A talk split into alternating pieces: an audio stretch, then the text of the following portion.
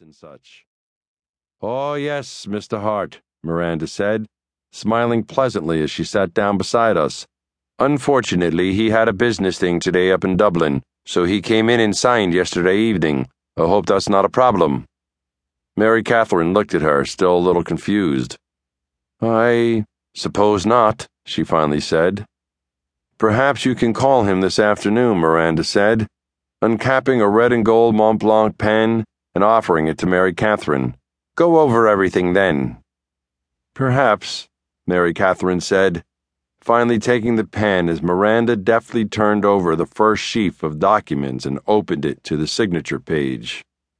Um, Mary Catherine, before you get started, I'd like to ask Miranda a question, I said as Mary Catherine was about to sign the first line, if that's okay. Yes, Miranda said a tad curtly as she darted her intelligent gray eyes at me. I'm sorry, what's your name again? I'm Mike Bennett, I said, smiling the most vacant, stupid Yank smile I could muster. From New York City. Ah, yes, great city that. Tell me your concern, Mike. I'm all ears, Miranda said, impatiently. I know it's probably nothing, but what's all this here? I said as I pointed at the document. Under Mr. Hart's name, what exactly is Red Rover Services, LLC? Oh, that's just one of Mr. Hart's companies, Miranda said with a shrug. He wanted to purchase the property through his LLC for tax purposes.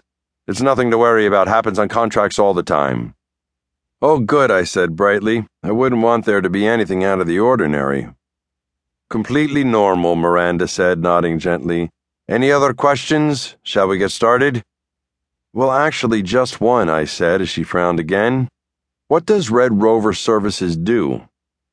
You know, I'm not completely sure, Miranda said, biting on a knuckle.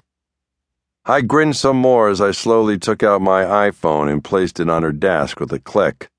Oh, before we continue, why don't I look it up? These smartphones are just incredible, aren't they? Curiosity would never have killed that darn cat if he'd only had a smartphone, I said. What is it, Mike?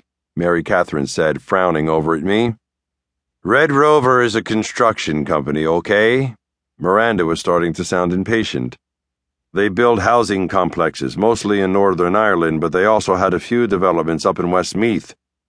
Miranda paused, folded her arms. But you heard Mr. Hart's assurances that he's going to keep the hotel running. You'll not find another buyer at any rate, not in this market. She turned to Mary Catherine. You're going back to America, Mary Catherine, right? So go ahead and sign. Take the money for your family. It'll all work out, I'm sure. Mary Catherine stared at the lawyer. The Mont Blanc made a screech as she flicked it across the glass tabletop at Miss Miranda O'Toole. No developers, I told you that at the very beginning, several times. You're a dishonest person, Miss O'Toole. Putting my friends and relatives out on the street in order to make a few euro isn't the kind of thing I do. Unlike you.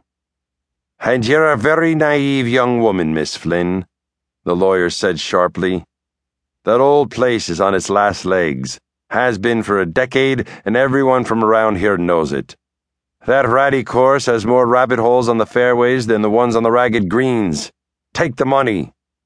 Mike, it's time to leave, Mary Catherine said, standing. Thanks for the Javalia, I said to the grim faced lawyer as I clicked my china cup on the glass and retrieved my phone. It was really awesome, just like the good old USA and smartphones. Bye bye now. 3. Why don't we just bring the kids here? I said for the hundredth time as Mary Catherine and I lay on the guest room bed staring up at the ceiling. Instead of answering me, Mary Catherine's warm hand found mine. She lifted my hand to her lips, her lips soft and warm on my palm her soft cheek on my shoulder, warm and wet with silent tears. I listened to the low murmur of rain against the roof. I knew what Mary Catherine wasn't saying. She wanted me to stay, or she wanted to come with me, one or the other, it didn't matter, as long as we were together, as we'd always wanted to be. Only we couldn't. The dreaded morning of my flight was here. The real world was back and getting in the way, as usual. There was no way around it. No matter how we adjusted things, we'd have to be apart again.